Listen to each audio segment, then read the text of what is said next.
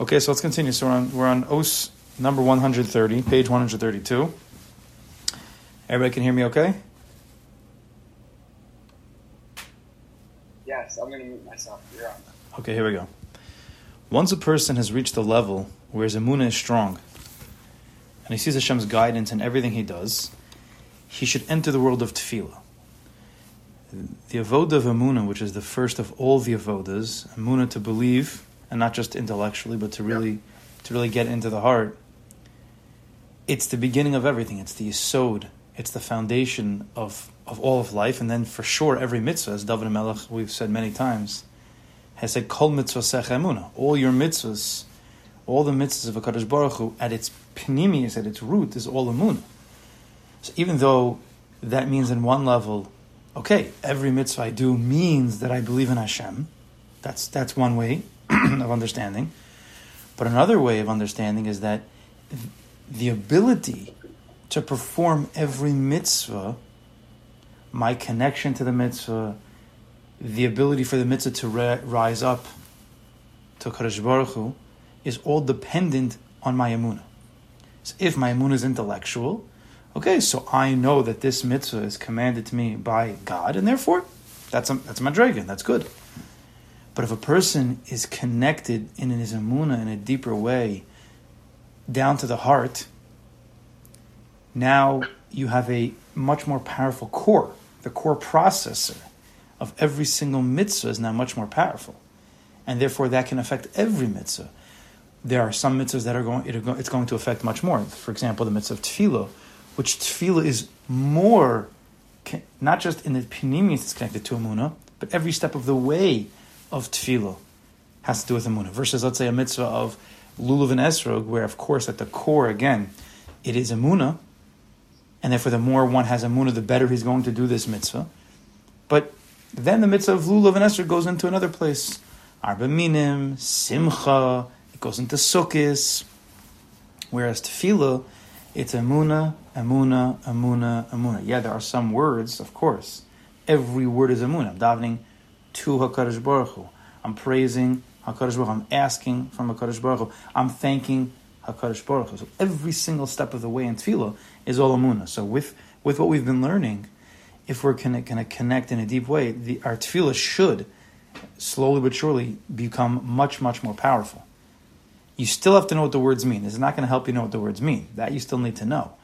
But the consciousness, the awareness of what you're doing, who who are you speaking with, is going to totally change. And that will certainly change a Esrei, even if we have a little bit of extra consciousness. We intentionally use the word, the term world here, right? The world of tefillah. This is because tefillah is not merely a matter of reciting three prayers a day. Right? Tefillah is not just Shachar Mincha Ma'ariv. It's much more than that. Rather, a person must enter the world, the Olam Shel Tefillah. Like life with tefillah is entirely different kind of existence. David Melech said, Va'ani tefillah. David Melech says, and I am the embodiment, and I am tefillah. We know David's whole life. Tehillim. Every word of Tehillim is, is expounded upon in the Gemara to understand exactly what he was saying. His whole world was tefillah. He was always involved in tefillah. So it doesn't just mean, like one would think, every single second he's davening, davening, davening, davening, davening. There's something else that tefillah represents. He lived in a world of tefillah. When a person lives in the world of tefillah, he will not allow even 15 minutes to go by without turning to Hashem in prayer, whether in thought or verbally. Tefillah means, in a, in a, in a more basic and more yisodi foundational way, tefillah means connection. It's a Rashi in uh, Parshas Odes of Vayechi that tefillah comes from the lashon of chibur, which is the name of Naphtali, Naphtali, the Shevet Naphtali, which has the words tefillah in it. Rashi there explains it has to do with the chibur, a connection. Therefore, the essence of tefillah is not just, again, shachris, mincha, and marav. The essence of tefillah is the chibur, the connection that's created. The way we create that connection, the way we manifest it is through words of tefillah, but it could also be thinking about a Kadosh Baruch Hu in your head during the day. That's also a chibur. That can also be called tefillah. The first thing is to understand that tefillah is an entirely different way to live. If a person's always thinking in his head, before he does anything, while he's doing things, after he does things, at whatever he's doing during the day, in the middle of the workday, before he does something, he praises Hashem. During when he's when he's involved in this action, he's asking from a Kadosh Baruch, whether in his mouth or even in his head. And then after he's done with the action, again at work, he's thanking a Kadosh Baruch Hu. You're, you're pasha living in the world of tefillah. That's a, that's a way of dvekas. That's a way of living amuna. This is what he's talking about. You can only have this when you've already built the layers that we've discussed in the Sefer already, the beliefs from the intellect down into the heart, that there is really a Bari that we're really as creations, that a Kadosh Baruch Hu really is Mashgiach, he is creating every single situation, every single event.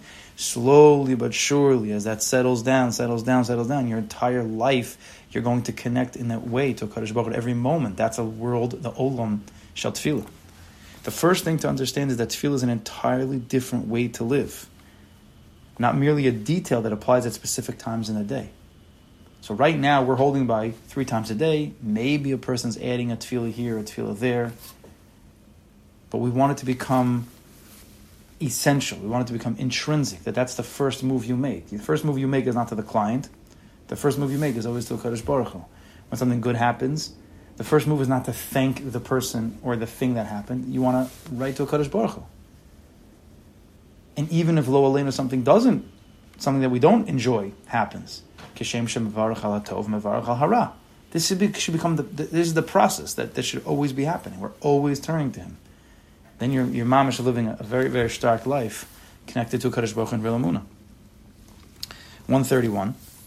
We will explain. A sincere Jew lives in a way that ensures he is with Hashem throughout the day. Right?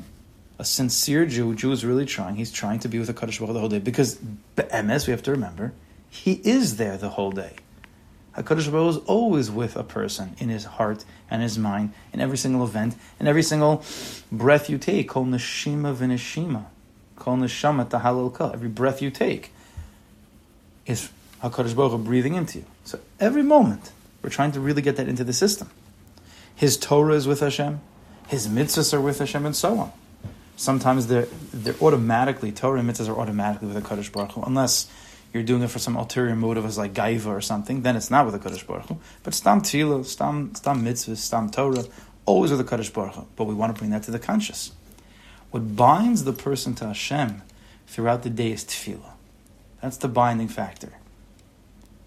The real purpose of tefillah is to bring a person to a state in which he is always close to Hashem when we understand that this is the purpose of tefillah, right? Tefillah is not a, is not the purpose is not asking.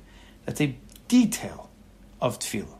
Because if a person understands that the purpose of tefillah is to bring a person to a state in which he is always close to Hashem, so part of that is asking, part of that is praising, part of that is hodah, part of that is Rabbi Nachman is just sicha bein levein kona, just schmoozing it out with a Kadosh Baruch Hu. If that's the purpose, to become in a state in which he's always close to Hashem. When we understand that this is the purpose of tefillah, it becomes clear that tefillah cannot be limited to three or four times a day. If we want to really enter the world of tefillah, three or four times a day, the whole day, va'ani tefillah, says David Melech. Va'ani, me, my entire essence is tefillah. If that were the case, the main point of tefillah, which is the constant connection to Hashem, would be lacking. How could you do a, an avoda called constant connection to Kadosh Baruch Hu three or four times a day? How does that constant? How's that timidi? How's that devekis? How's that real muna? If it only takes place during a small part of the day, how could it generate a bond that lasts throughout the entire day? Clearly, some form of tefillah must be present at all time, uh, present all day, as we'll describe later. Of this, David Melech said, "And I am tefillah." His entire being was always involved in tefillah. It doesn't just mean he was saying Tehillim all day. His mind and his heart was always, they were always connected to a Kadosh Baruch Hu in active thinking, actively connecting. That becomes the world of Tefillah. Um, oh, let's do let's do one more quick. Uh, no, let's let's let's pause here. Let's pause here. Tomorrow I will see. Could be that we'll start with Bilvavi. We have that special guest speaker. He's going to give a sheer uh, Ian Nafshi style Um, on the Gemara we're learning, but I will see. I'll see how long he wants to speak for. Maybe we'll start with uh, Bilvavi at six. But he's going to be live in shul. I'm probably not going to be there, but he's going to be live in shul, so everybody should go. Maybe we'll start on Zoom and then we'll see. Okay, so let's let's go to the. Has you have the sheets over there. I know in, in the shul you have the sheets.